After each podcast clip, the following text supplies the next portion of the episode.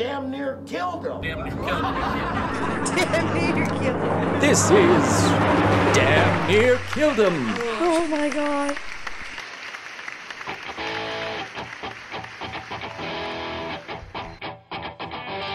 The recent stories about Harvey Weinstein and the online movement of hashtag MeToo have brought to light uh, not only the just staggering number of people out there who have been abused, but how many of them are in entertainment and ever since I was a kid that that is what I've wanted to get into when I was a kid, I would listen to comedy records and uh, just loved show business. That was the only reason I had heard the name Harvey Weinstein before. I I, knew he was a movie producer. That's it. And I, I didn't really care. And then the next thing I knew, he was begging on an audio clip that was embarrassing on so many levels six. But like I said, I grew up with comedy, loving comedy. And one of the artists that I loved the most was as soon as my friend Sam showed me Bill Cosby's himself. You know, the drugs, the drugs, I, I really think, I think drugs make people sort you know, they get like, I've seen them, you know, they take, a, you know, and they, they, they We would watch it constantly. I knew every line of, of, of what to what to say with it. And I said, What do you want for breakfast?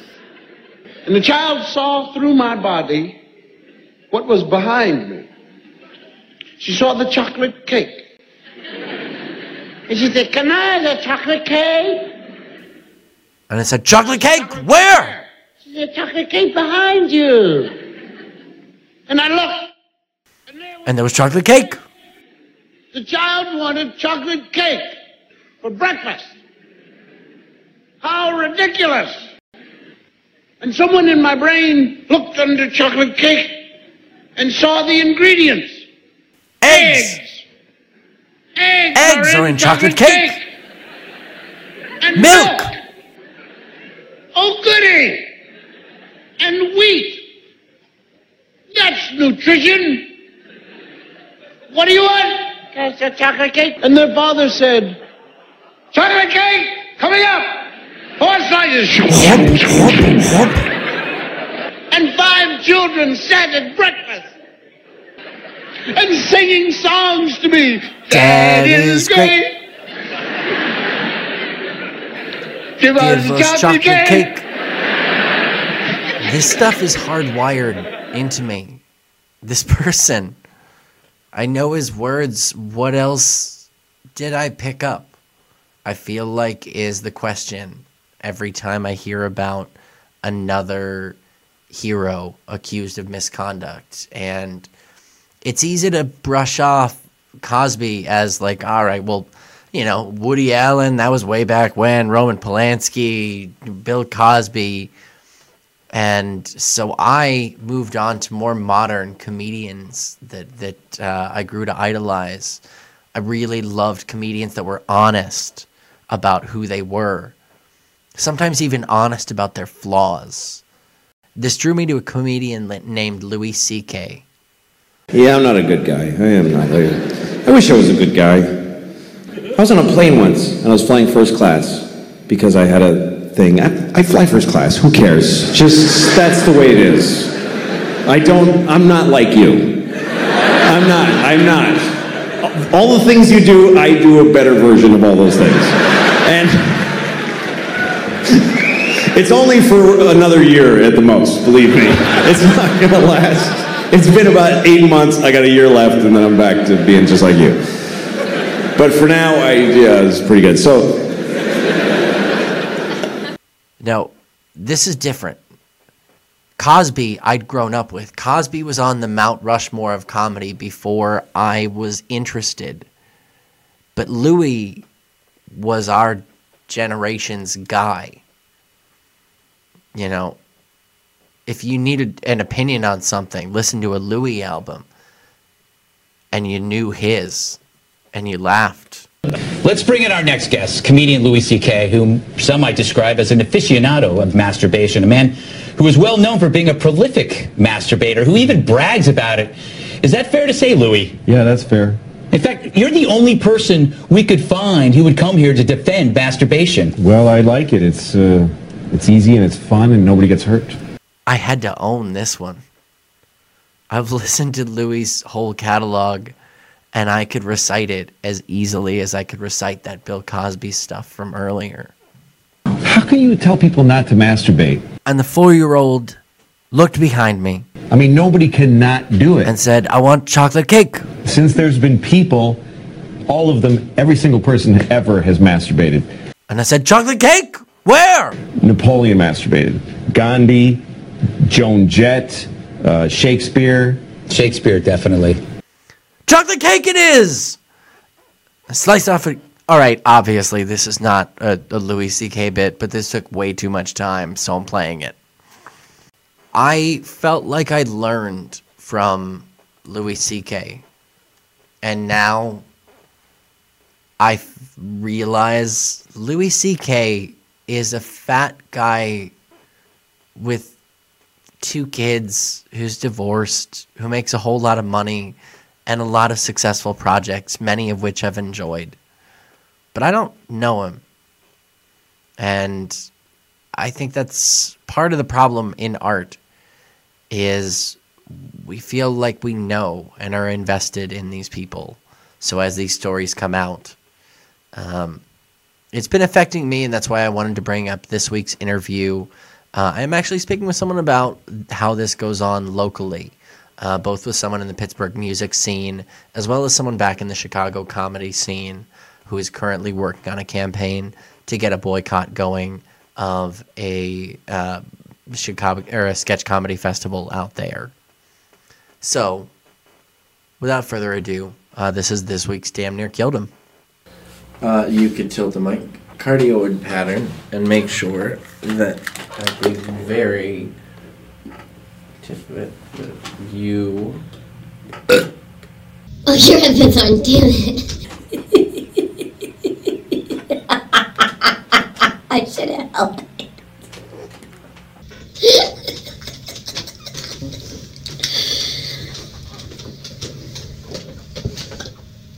I don't have anything else. I wish I could say that this was because I recorded that. Don't say anything funny. I have weird laughs. well, I'm not funny. Uh, this will work out well. All right. So, part of the audio intro to this was talking about uh, the same headlines that we're hearing about everywhere with Harvey Weinstein, uh, Louis C.K., and a little bit of the difference for me personally. Like, I I had heard of Harvey Weinstein. He's a movie producer. I knew he's a powerful guy. I know he's someone I'll never meet. Louis C.K. was a guy whose words I listened to and like memorized. I could I Wait, real Well- quick. What's that guy's name that has like the, the gay guy with the really unique voice?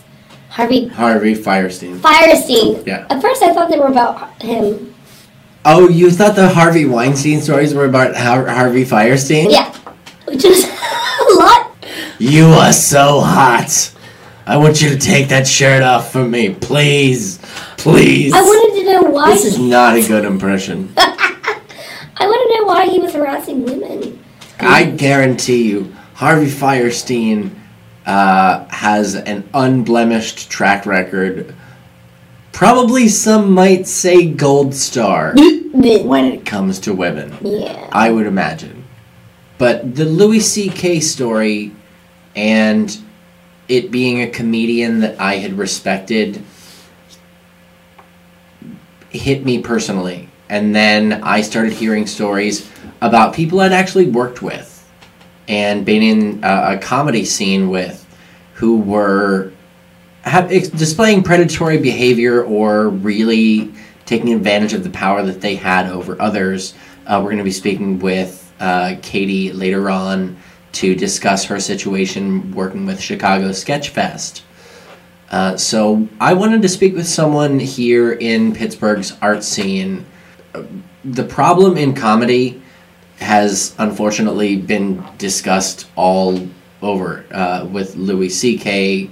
Uh, Woody Allen is just the gold standard of it, but in other scenes, this is still going on. This is a problem in, in music, in theater. Um, so, I had wanted to talk with a local uh, artist from our music scene in Pittsburgh about the experiences that she has had uh, personally. You know that gross feeling that you get listening to the Harvey Weinstein tape. I wanted to say a Fierstein this time. Damn it! You know the gross feeling that you get say listening to the Harvey Weinstein tapes. Uh, I have a feeling that's going to come up a lot. There's no way around that when you're talking about this sort of stuff. So I appreciate uh, my guest coming in. She is speaking under the condition of anonymity, uh, so I've changed her voice as I did with uh, someone in an earlier episode, but still uh, welcome her into this week's episode of Damn Near Killed Him. Hi, thanks for having me.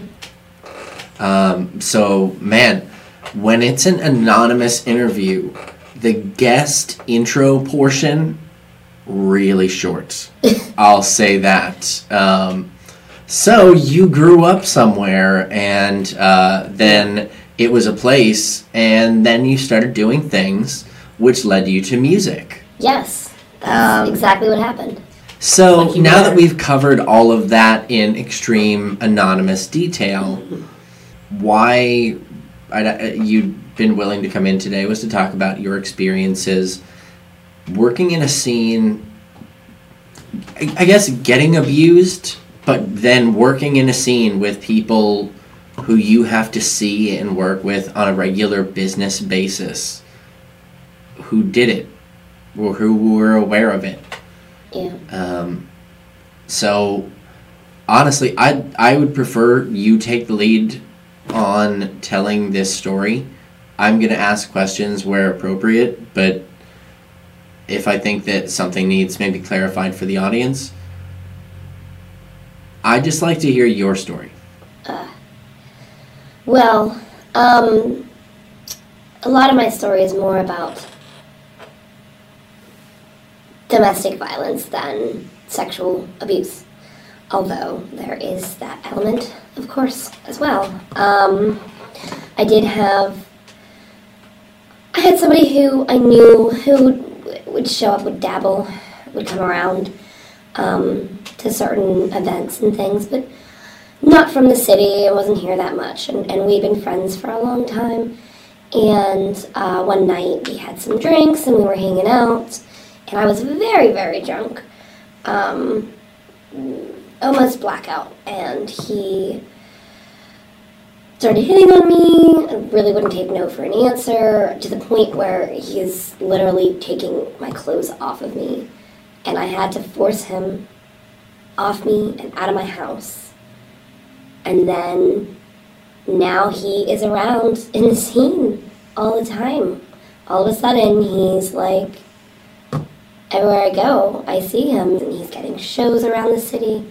And uh, the fact that he is getting shows and it's weird I, there is a sense of closure i would imagine in for most people in knowing this is the person that did this.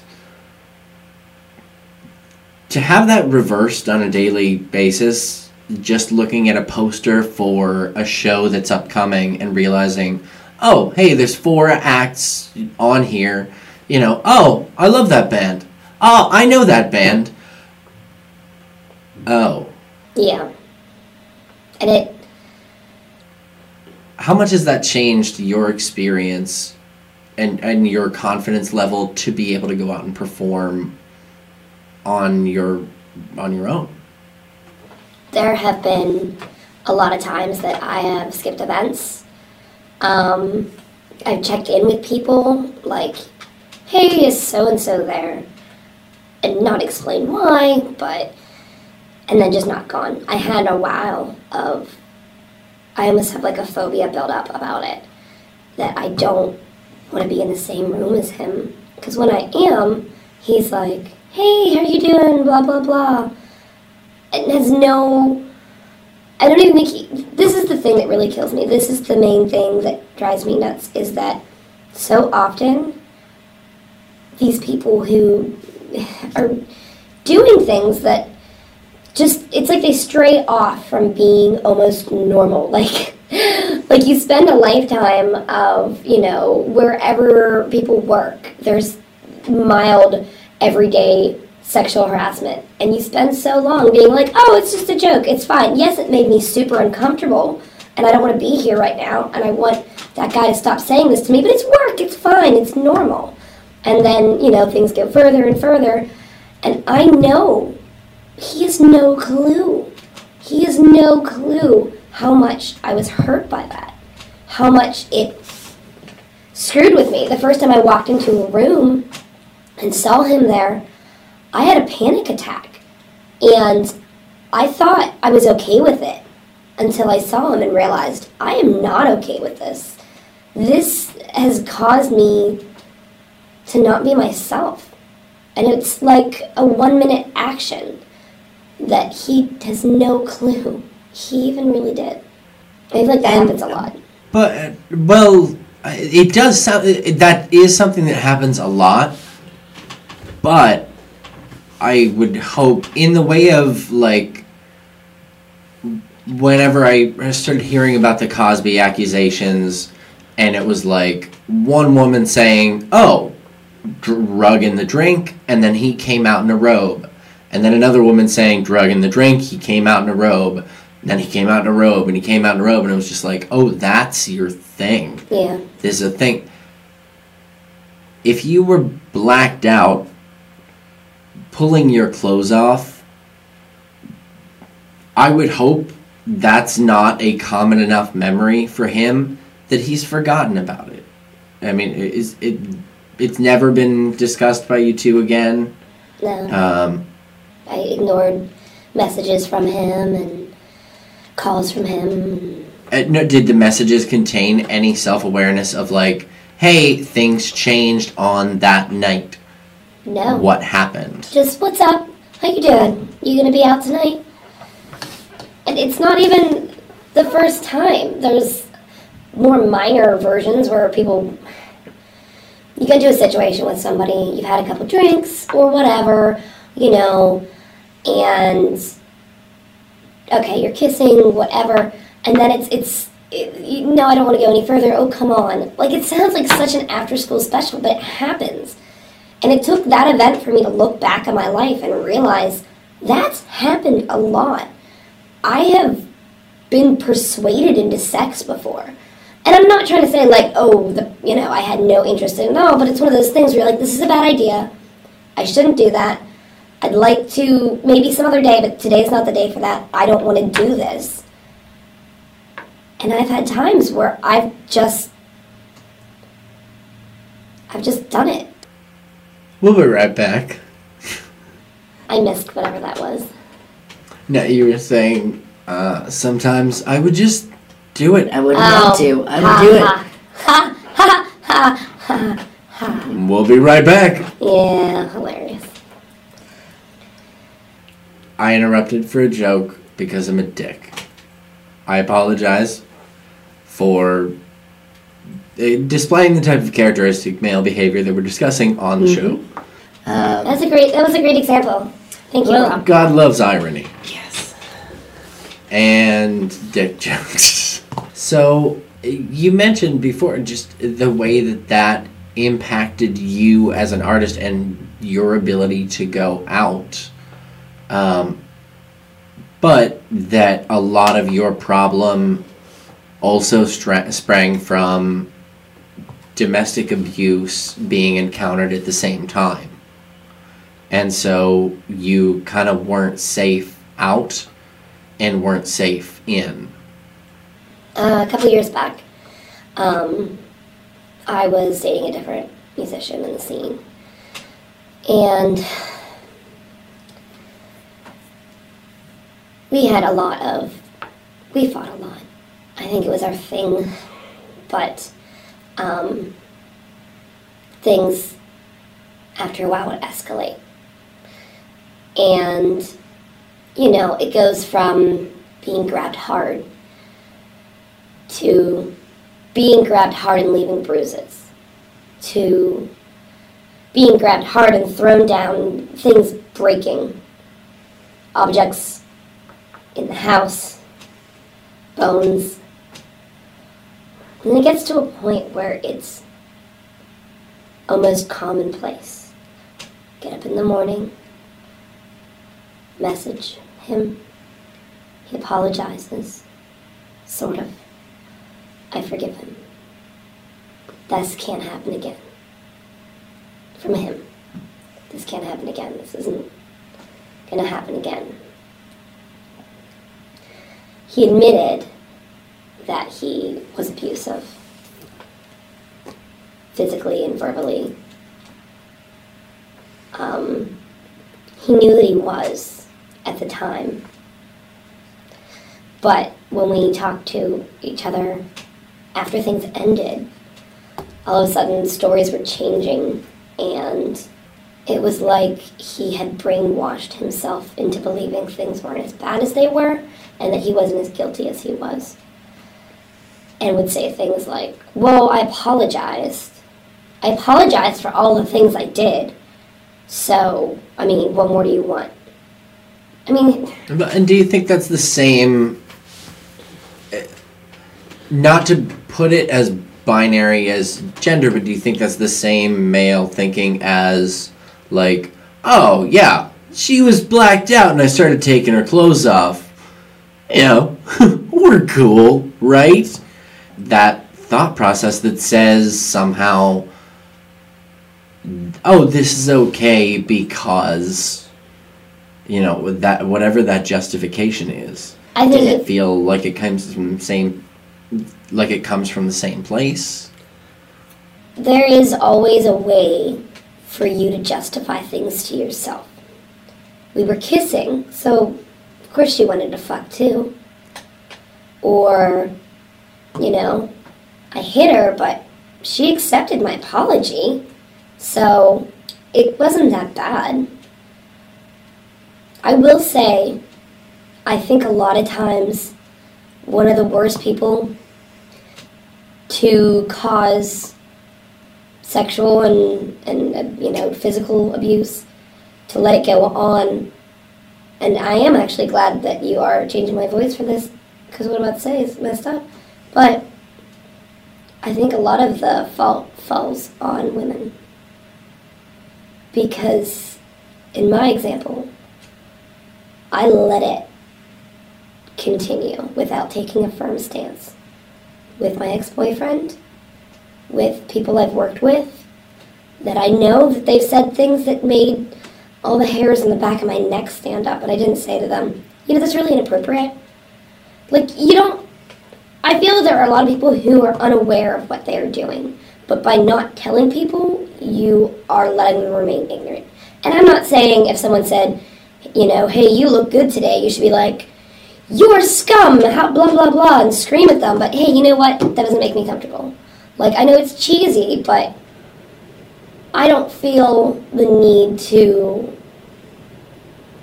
I don't feel the need to go, you know, verbally abusive to people, but take a stand. Whatever that stand needs to be, whatever amount of action needs to be there, and it's but how much of your stand is measured against this is what i want to say versus this is what i feel like i can safely say as a woman in this situation i'm alone in a room with this guy. Or you know this is a person who holds sway is a rela- you know we're in a relationship or they're in a scene with me.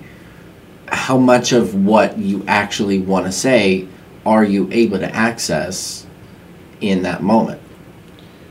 Um, Well, I mean, I I'm I'm saying this because I was hearing a friend of mine describe her experience working with a producer who like got her into a room and pulled his dick out and she was just like oh well you know there you go. Uh you know what? That is hot. Let me i gotta go like find something to do that's that hot i gotta just get out of here. And just said whatever she had to say to get out of the situation because she felt like she would have been in danger to assert herself. Yeah. do you feel like as these things are becoming more prevalent in headlines, becoming more discussed, do you feel like there is any more safety as a woman, or particularly as a woman in arts, to say, hey, ah, that wasn't okay? Than there was when you started.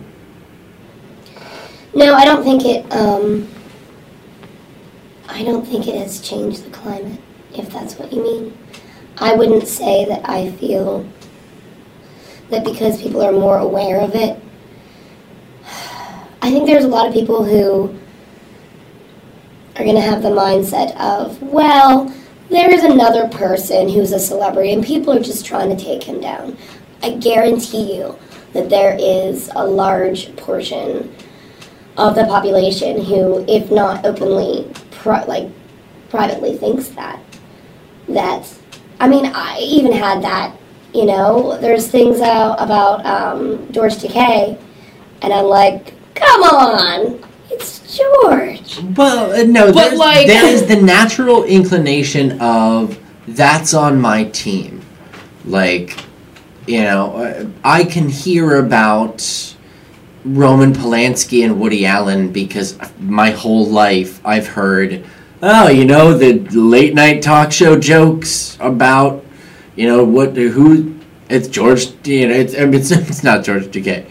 The, like the late night jokes are Roman Polanski and Woody Allen. You know those crazy bastards with underage whatever. Yeah, yaka yaka. Uh, yeah, that was sort of the thing. And so whenever it started to be, hey, for me, Louis C.K. or Bill Cosby, these people that you know their words by heart and you think you learned something from them. You think you learned an insight from their comedy.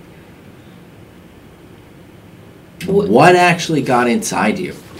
I I think You know? Bill Cosby is an amazing example of that, and for a comedian, for you, that's has its own take. But But, I to bring it to music, uh, John Lennon.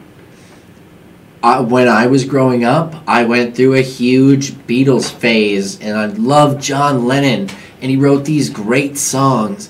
And then I read these books where you could learn all about John Lennon, the person. And uh, that didn't turn out to be so great. Um, yeah, sometimes it's not What? great to learn everything about your heroes.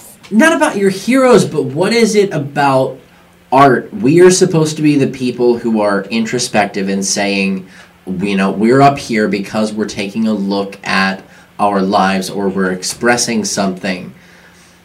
It's so it shows how naive I am where I thought like, okay, well, yeah, this is just the happy hippie place. We all do our creative thing and all the bad stuff happens over with the business e people. Well, Rob, are you a very happy hippie person? I'm not happy. Um, What about the I have you work not with? showered in a while. Oh. So hippie ish ish. Um, Yeah, that's why I'm on this side. ish. Yeah, ish. Uh, I would say.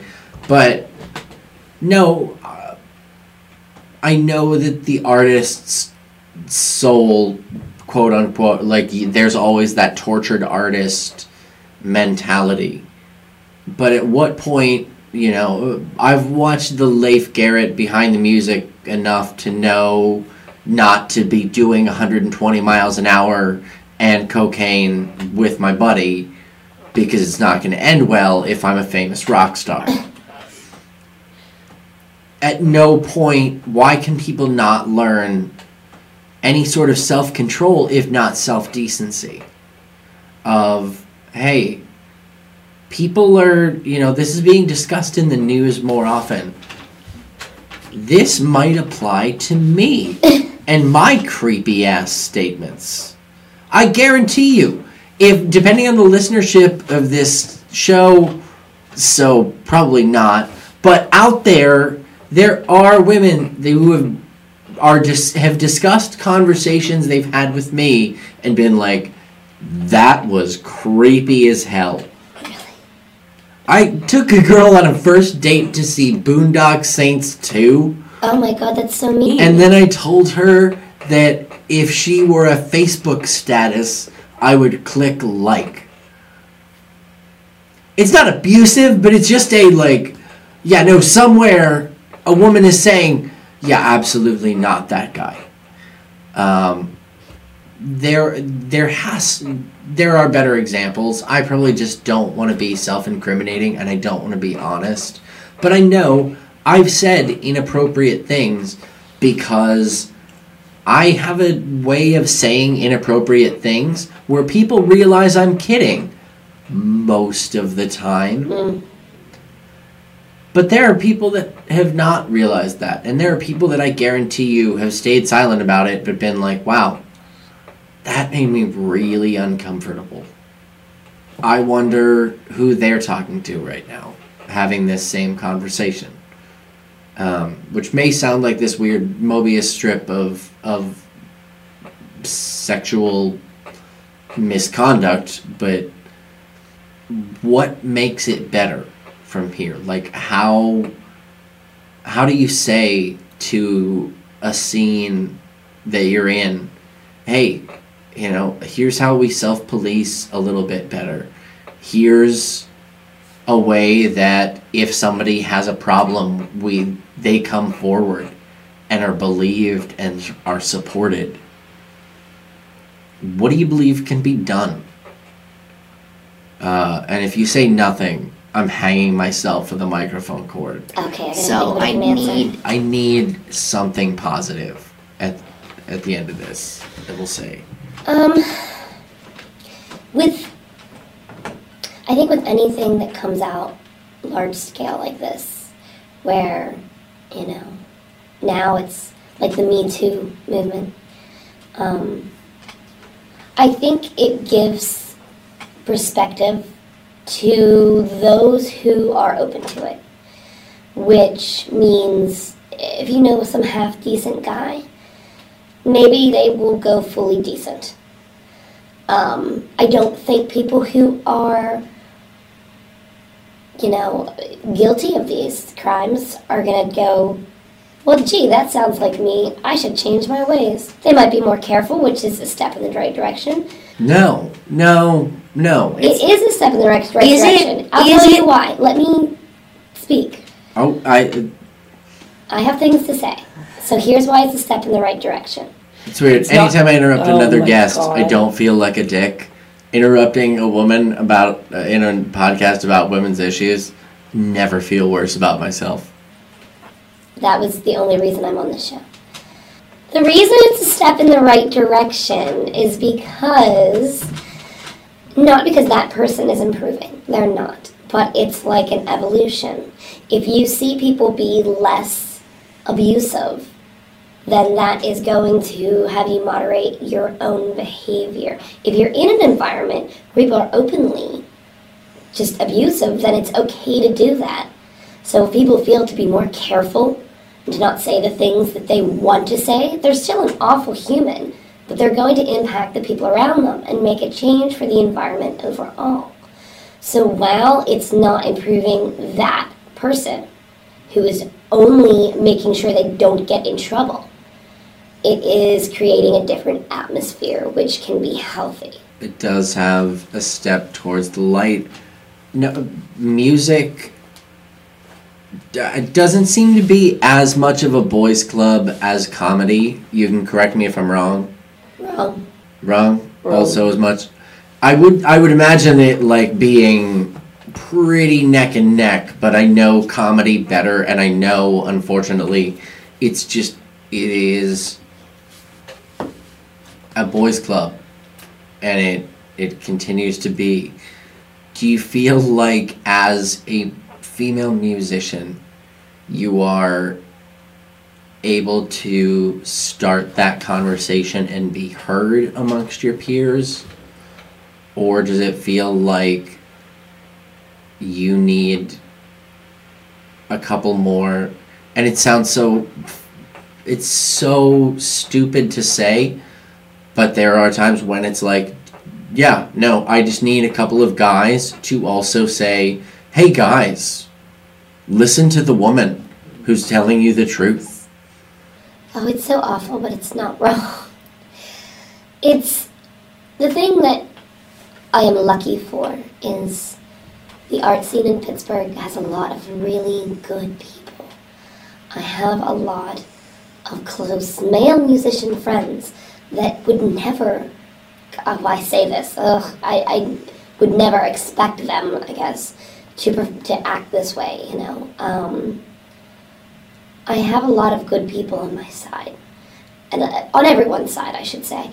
People who are open and uh, and and you know liberal. Geez, we're liberal people, but um, I don't know. I've also had times with people seeing things and not saying anything, which I know that's silly, but I think a lot of times when you see a couple and you see one of them be verbally abusive, I mean, you have to think to yourself, behind closed doors, is there more? And I have had people defend me. Um, when we were together, I've had people defend me.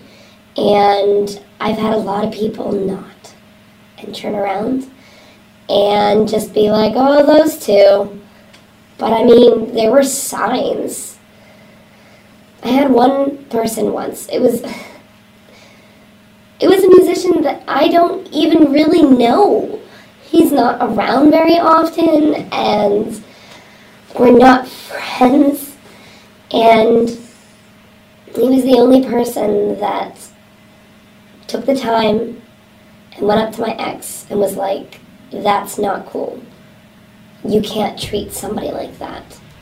And it wasn't even her, it wasn't that, it was just, you can't treat another person like that. And I haven't seen him in years, but honestly, it was one of the nicest acts I'd seen in a long time because so many people want to not get involved, and I understand. but, I don't know maybe less things would have happened if people were more involved. Maybe other people wouldn't have such an issue. I hear a lot of stories about a lot of people, and they're all just kind of hushed rumors, and you don't know what's true and what is. But, you know, But we've got to start finding out what is and also believing people about even just what they say is until it's it's not a guilty till proven innocent, but it's just a we can't keep going around with the attitude of she said this, but he is a guy. So a lot of times it's he is a guy we really like. yeah, Think about people in your scene that people don't like at all. If you hear a negative rumor about them, you're gonna be like, yeah, that definitely happened. yeah, no, that that happens about me a, a lot. But if it's someone that people like, Well, and that that brings me to because this is a really dark topic to tackle, and like you mentioned, it does also get hairy whenever you hear about people that you know, like celebrities that you're familiar with. Like I said, I have no bond with Harvey Weinstein, so I don't. I'm like, yeah, he's a sleazeball. Whatever happens to him, that sounds good. Um, I'm going to list some celebrities who have been uh, it, accused of sexual misconduct, and I'd like you to give me your feelings on them based on just the celebrity and your relationship with them. Oh, me? Yeah. I don't know why I thought somebody else was. No, this well, and this is good because this is you're like Mr. Blackwell. You, you nobody knows who you are, so you just get to offer your opinion. Okay. Uh, and later, I'll explain who Mr. Blackwell is. Thank you. So, of course, Harvey Weinstein. Um, seems scuzzy. Uh, once again, another accusation against R. Kelly. I, I, at this point, yes. Of course, yeah. Yeah. that's- Don't even challenge that. It's been like eight months. Yeah, okay, that's fine. It's about time. Uh, well, the other two also, uh, I feel like, are just really obvious. Uh, who's more obvious to be on this list, Andy Dick or Charlie Sheen? Oh, that's a hard one. Because I got I got this off of CNN, and so it was just like, yeah, of course they're both on there, but who's more obvious? Oh, I feel like Andy Dick is more obvious in the way that he would just do it 12 cameras rolling, his parents in the front row. Like that just that's just Andy Dick. Charlie Sheen, if I turned around and we were the only people in the room, I would create a rape whistle out of anything in, that I could find. So, I mean, That is really close. Uh, the surprise answer, Jeremy Piven. also accused. Uh, Kevin Spacey. Now, I read what he said about that, and it was one of those things where I wanted him to say something that would make me, you know, be able to side with him, and it's messed up, even as a But woman what he it. said is exactly what you talked about. Of, I didn't realize I was doing something that was making someone feel inappropriate, and the Louis thing was a little bit like that too. It was like I realize it now, but it- you know I don't know if you've read his apology, but it's He doesn't, technically, he doesn't apologize. uh, no, it's just kind of like oh yeah, I did that. That was weird. I gotta be Shouldn't have done honest, that, on his, what I read um, about what he said was amazing. I was like, I, there's a part of me that wants to like clap for it. I know that sounds so messed up, but just hearing someone be like, yes, true, not rumors. I'm not gonna defend it. I'm not gonna be like, those women are lo-. like it was. I'm going into sex rehab. Yeah. Yeah. There's just like I well damn, you know, I'm gonna own up. There's some sort of beauty in that and I don't it's very confusing as a woman. I, I hate to say that, but it is because I'm like, yeah, thank you. Well, someone was finally honest. Yeah. Um, all right. So a few more here. Three names that you never would think of to be together. Uh, Richard Dreyfuss, Oh yeah, I saw that. George Takei, Yeah. I want to hear all three. David Blaine.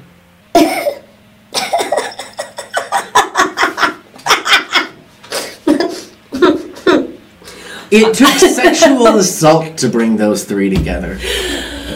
Oh wow. Quite the magic trick. Um Richard Dreyfuss, I mean uh, that that that icks me.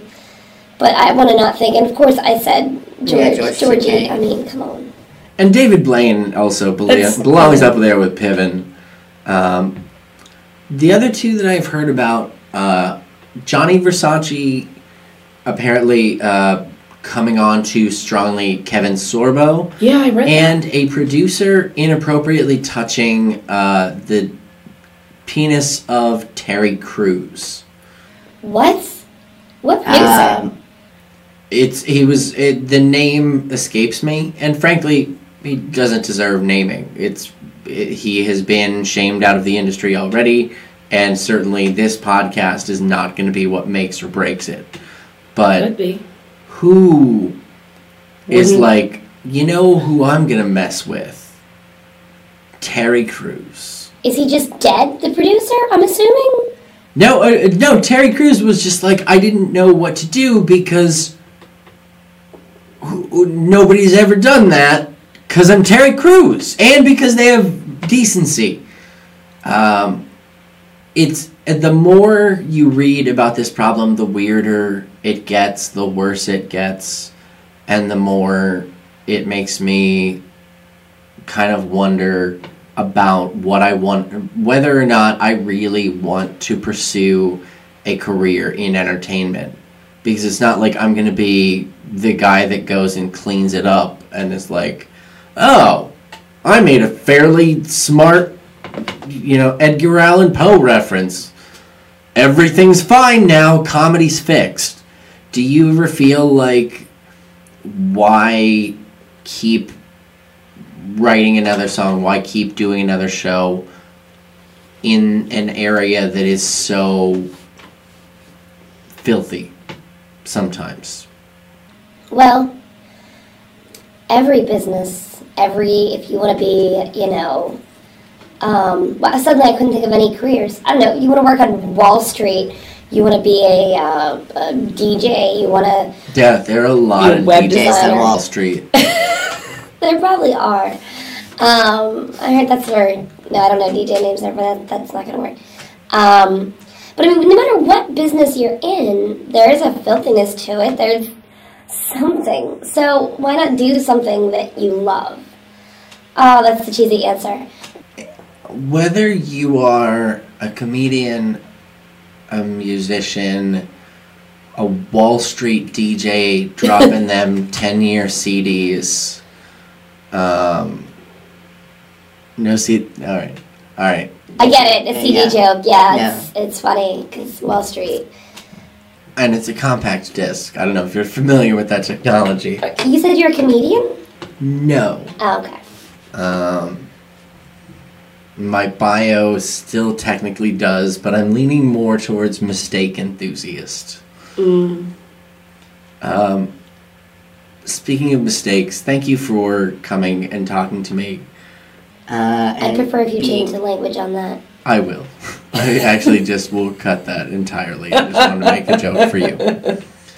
Um, No, thank you very much, and um, I appreciate the effort you are going through with it. But it's actually, it would be very hard for me to book shows and, and work with people, and I would not appreciate, you know, um, people having rumors or speculation of who I could be talking about. So. There are a lot of stories of my life that I should tell anonymously, but the only reason I don't is just because anyone who's left in my life is like, yeah, um, did he live through it? That's fine. I understand. We've, we've, they've lost hope.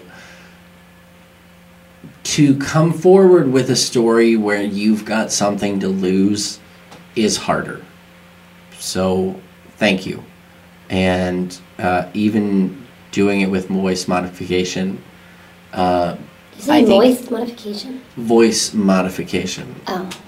Uh, but I will make sure to. I'll, I'll go back and edit that. Take two. Um, but even with moist havocation, hang on, take three. Even with moist Havanagila, there is. uh, what am I talking about? I forgot. Um, Still, thank you. Like I'd kind of said in my text Thank message, I had wanted to reach out to you. I'm talking to a local musician who is speaking out about uh, what she's experienced in this scene and the effects of like, oh hey, yeah, I said something about that guy, and now suddenly my band isn't being booked over here anymore, or kind of the subtle little things that go along with the extra salt in the wound uh, that goes with sexual harassment when it's in a workplace or when it's in uh, a scene. Yeah. So, had wanted to speak to you uh, to give listeners a little intro to Katie. I had gotten to work with her on a production, a musical version of Full House uh, about a murderous Danny Tanner that still to this day delights anybody that I mention it to. but uh, So glad. uh, tell me a little bit about yourself. You've been working in theater, uh, musical comedy, sketch comedy uh, for probably eight years, nine years now. Um, Yeah. isn't it, like it's, it's- that. it's, I it's insane when you realize that part. But uh, tell me a little about your background. Yeah, so I um ha- I studied musical theater at school at college.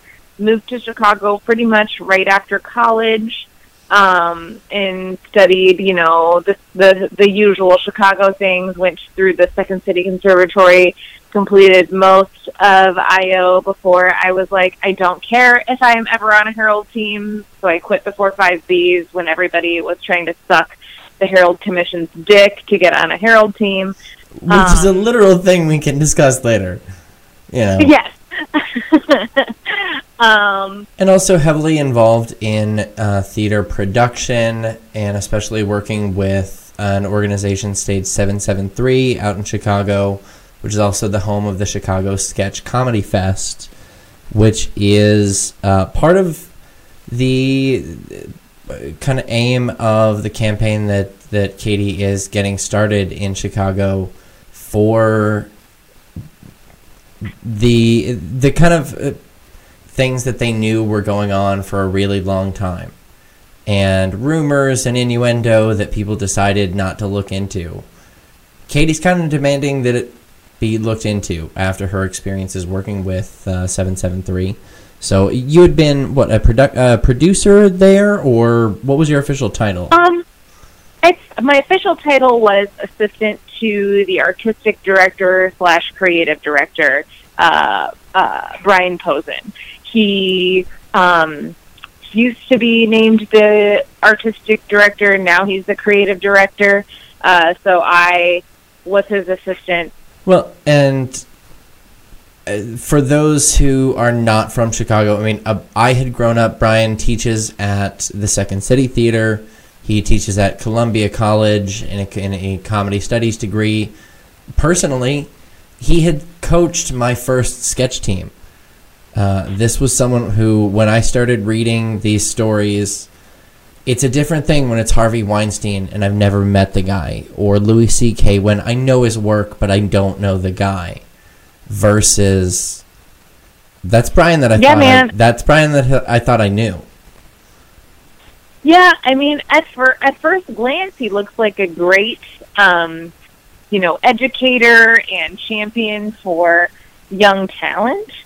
Um, but when you get to know him as a young, talented woman, especially, um, you get to know a different side of him, which is a bit of a predatory side. Well, and what were some of the things that you were encountering on a day to day basis? I know you have been brave enough to turn some of them into tweets or hashtags.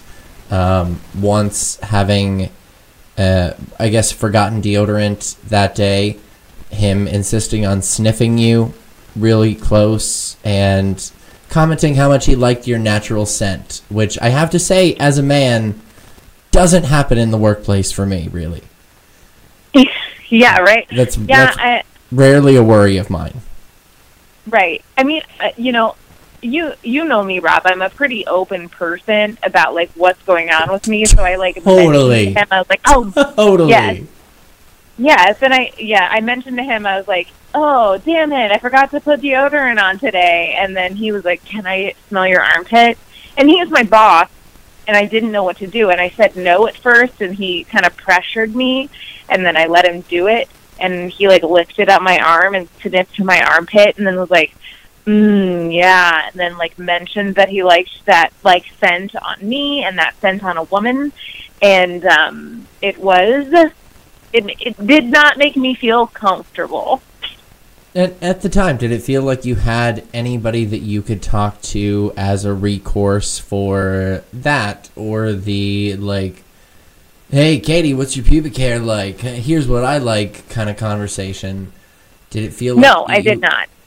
They, I mean, I could talk to like you know people I had a personal relationship with about it, but um, some of those people were like, "Well, that's just the way it is." And so, what are you finding now that you're opening up this hashtag? Now that you are speaking about what's going on, and I mean, there's certainly no shortage of stories in Chicago comedy and beyond.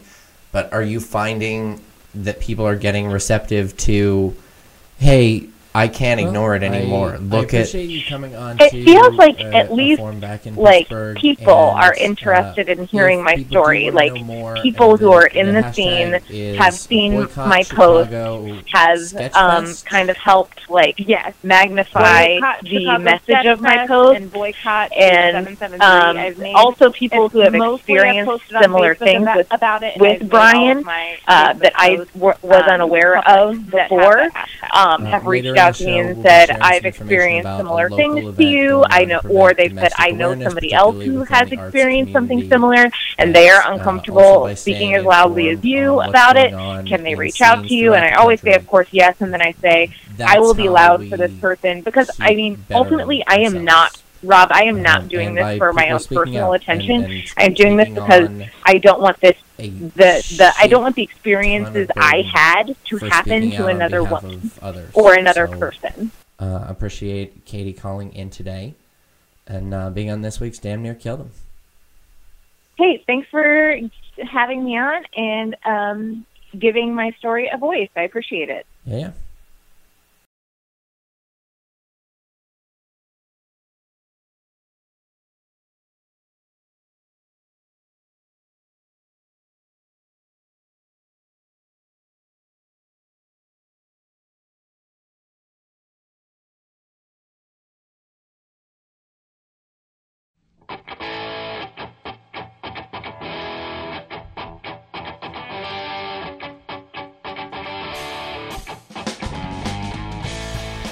Ever do a show that you think you're proud of with two stories that just hideously disgust you?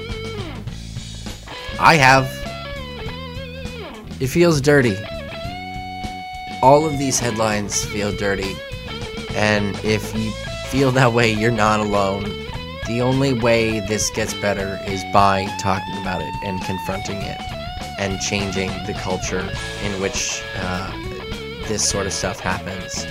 I did want to at least include some action step. So, am uh, going to promote a local event happening here in Pittsburgh on November 17th. This is going to be down in Hambones in Lawrenceville. Uh, and it is an event to spread awareness about kind of the epidemic of domestic violence, uh, specifically through dialogue and entertainment. Uh, there is going to be performers, uh, female performers, music, comedy, spoken word, uh, music from Carrie Collins, 17, Asha Deep, Sarah Halter, uh, comedy from Stacy Floreem and Liz Tripoli, and spoken word from Joanna Lowe and Miss Macross. So if you want to do something and specifically stand up for those who are being abused or those who have gone through that abuse in the entertainment industry, come on out on uh, Friday, November 17th at 6 p.m. The Stop Domestic Violence Domestic Violence Awareness event going on at Hambones on Butler Street. Uh, thank you for tuning in to the River's Edge, pgh.com website for this week's Damn Near Killed Him or downloading on iTunes, you technological little bastard, you. Uh, we will be back next week and look forward to speaking with you. Why did I say that? we'll just be back next week. I'll be talking. I don't know. I'm probably. I may talk to you. This is over.